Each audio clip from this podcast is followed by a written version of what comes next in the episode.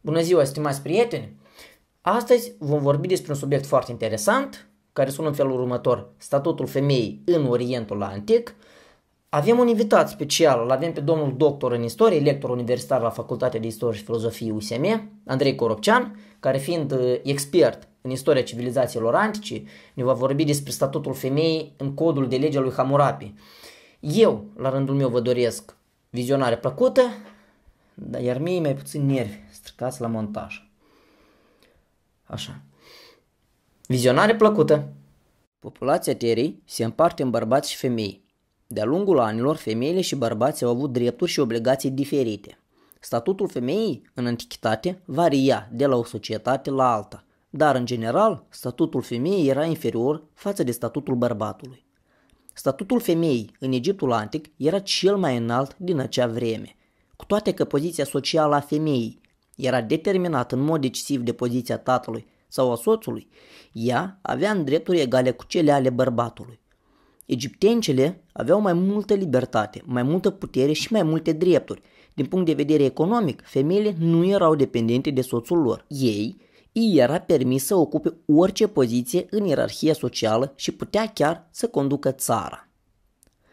Pe lângă toate acestea, femeia avea dreptul să dețină clădiri și proprietăți. Avea dreptul să împrumute bani, să semneze contracte, să intenteze divorț și să apară în tribunal ca martor. În societate era instituită monogamia, excepție făcând regele, care avea dreptul la mai multe neveste, doar una fiind regină. Bărbații se ocupau frecvent de politică și de problemele administrative în timp ce femeile rămâneau acasă pentru a avea grijă de copii, de gospodărie. Ele preparau mâncarea, dar confecționau și articole de îmbrăcăminte. Cei mai înstăriți aveau servitori sau sclavi pentru a face muncă, dar era de datoria stăpânii casei să îi supravegheze. Da, în Egiptul antic atestăm egalitate de gen, da, bucurie mare. Însă trebuie să înțelegem un fapt, că femeia se bucura de așa privilegii în cultura egipteană veche. Odată cu pătrunderea islamului, statutul femeii se schimbă radical. Dar asta se întâmplă în altă perioadă de timp ca, care pe noi nu ne interesează la moment. Deci, ofer cuvântul domnului profesor care are să ne expună o informație foarte utilă. Domn profesor, aveți cuvântul. Așa am spus de parcă profesorul ei. Una din cele mai consistente și relevante și informative surse referitoare la statutul femeii în Orientul Antic este bine cunoscutul cod de legi al regelui Hammurapi din secolul al XVIII-lea, înainte de Hristos.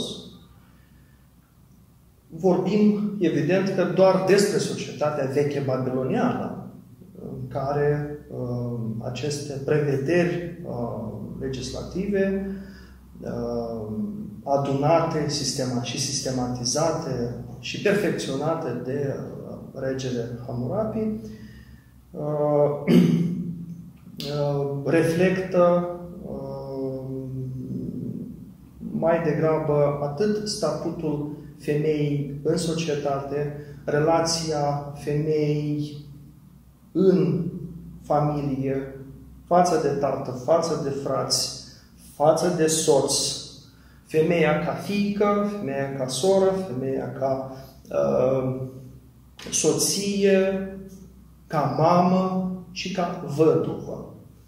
Codul de lege al lui Hammurapi este, a fost prima uh, elaborare complexă legislativă care indică asupra unei protecții speciale pe care, uh, de care se bucura femeia în vechiul Babilon, protecție care ar fi fost garantată de instituțiile statului.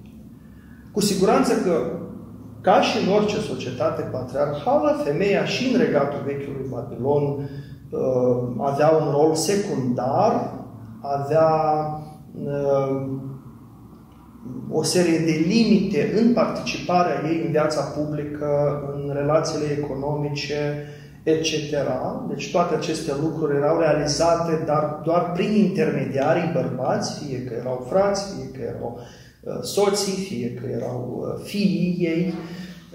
Deci nu avea, femeia nu avea o independență economică și nu putea gestiona de sine stătător o gospodărie, evident că nu putea participa în viața politică cu atât mai mult, deci indiferent de statutul social pe care îl avea, din care făcea, deci în categoria socială din care făcea parte.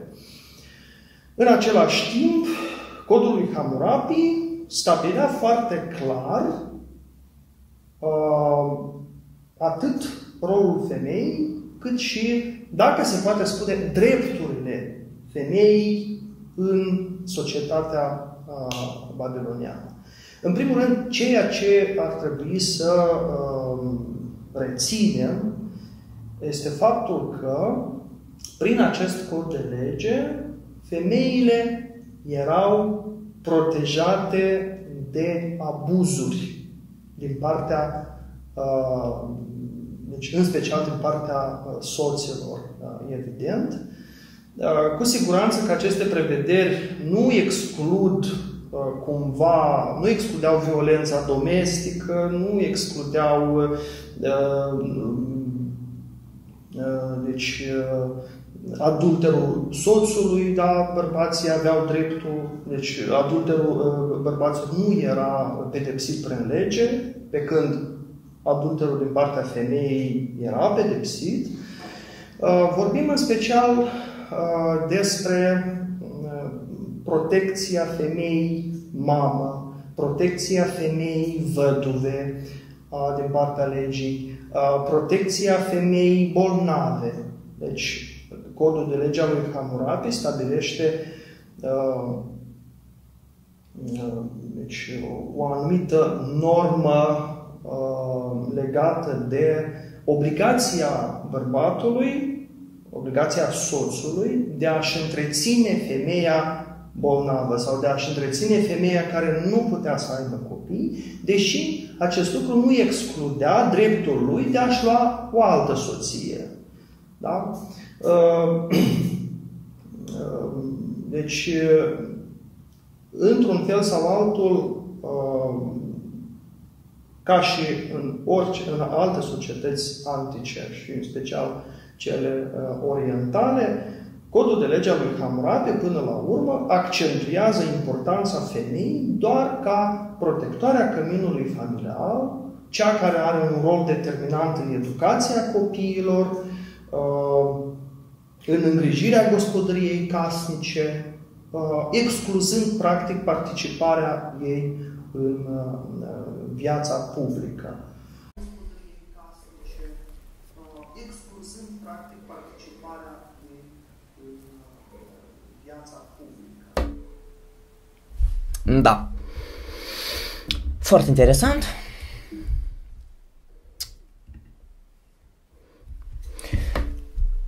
De care este statutul femeii în Mesopotamia antică? Că asta e interesant. E, haideți să aflăm.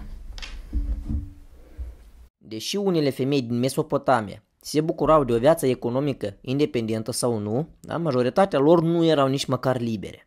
Acest lucru este demonstrat prin faptul că mariajul era pus la punct de dinainte ca fetele să împlinească vârsta de 12 ani. Adică viitorul soț întâlnește tatăl fetei promise, da? îi oferă în schimbul mâinii ei o sumă de bani sau ceva bunuri, apoi căsătoria deja pronunțată, acesta vine și își ia soția. Femeia devine soție chiar din momentul în care este plătit prețul pentru ea. Trebuie să ținem cont însă faptul că în cele mai multe cazuri era vorba de un contract între cele două patriarhate, mai ales dacă era vorba de sume sau bunuri consistente – Convențiile erau însă diferite de la caz la caz. Dacă soția nu năștea niciun copil în cadrul căsătoriei, în majoritatea cazurilor era un termen de 3 ani, atunci bărbatul putea să divorțeze de ea și să plătească o sumă considerabilă de bani pentru ruperea contractului sau să ia în căsătorie altă femeie în timpul mariajului. Deci, recurgând la a doua metodă, prima soție își păstra drepturile în familie și putea să-i aleagă soțului, în unele cazuri, noua soție, care era de cel mai multe ori o servitoare sau o prietenă apropiată. Totuși, putem observa o diferență considerabilă în ceea ce privește modul de tratare al femeilor și al bărbaților în caz de încălcări contractuale sau alte fapte săvârșite și neacceptate de societatea mesopotamiană. femeia era mult mai aspru pedepsită decât un bărbat pentru păcatele comise. În Mesopotamia, dacă una din soții este surprinsă în compania mantului său, este înnecată cu acesta, asta dacă soțul înșelat nu și acordă iertarea într-un ultim moment, ceea ce este foarte rar. Dacă o mamă este descoperită în timp ce întreține acte sexuale cu fiul său, ceea ce este perfect imoral, dar care a putut la un moment dat să se producă din vreme ce o lege a fost creată pentru a condamna acest gen de practică, ea este arsă de vie. În schimb, dacă un tată este bănuit de a fi comis acte incestuoase cu fica sa, el este doar alungat din oraș. În cazul în care o femeie își renega soțul în mod public și cerea divorțul, atunci aceasta era legată și aruncată în râu. În majoritatea situațiilor, femeia era pedepsită astfel numai, da, numai dacă se dovedea vinovăția ei, precum în cazurile deja mai sus menționate. Iată așa cu statutul femeii în Orientul Antic. Interesant, frumos, atrăgător. Bine că am evoluat la nivelul de gândire și percepții. Spre finalul acestui video, vă mulțumesc pentru atenție, mulțumim domnului profesor Andrei Coropcean pentru suportul acordat în realizarea acestui clip video. Mie nu-mi rămân decât să vă felicit cu sărbătorile de iarnă care au fost și care vin, să vă doresc multă sănătate, bucurie, fericire. Vă mulțumesc încă o dată pentru atenție, un like și un share canalului de YouTube nu strică niciodată. Pe curând!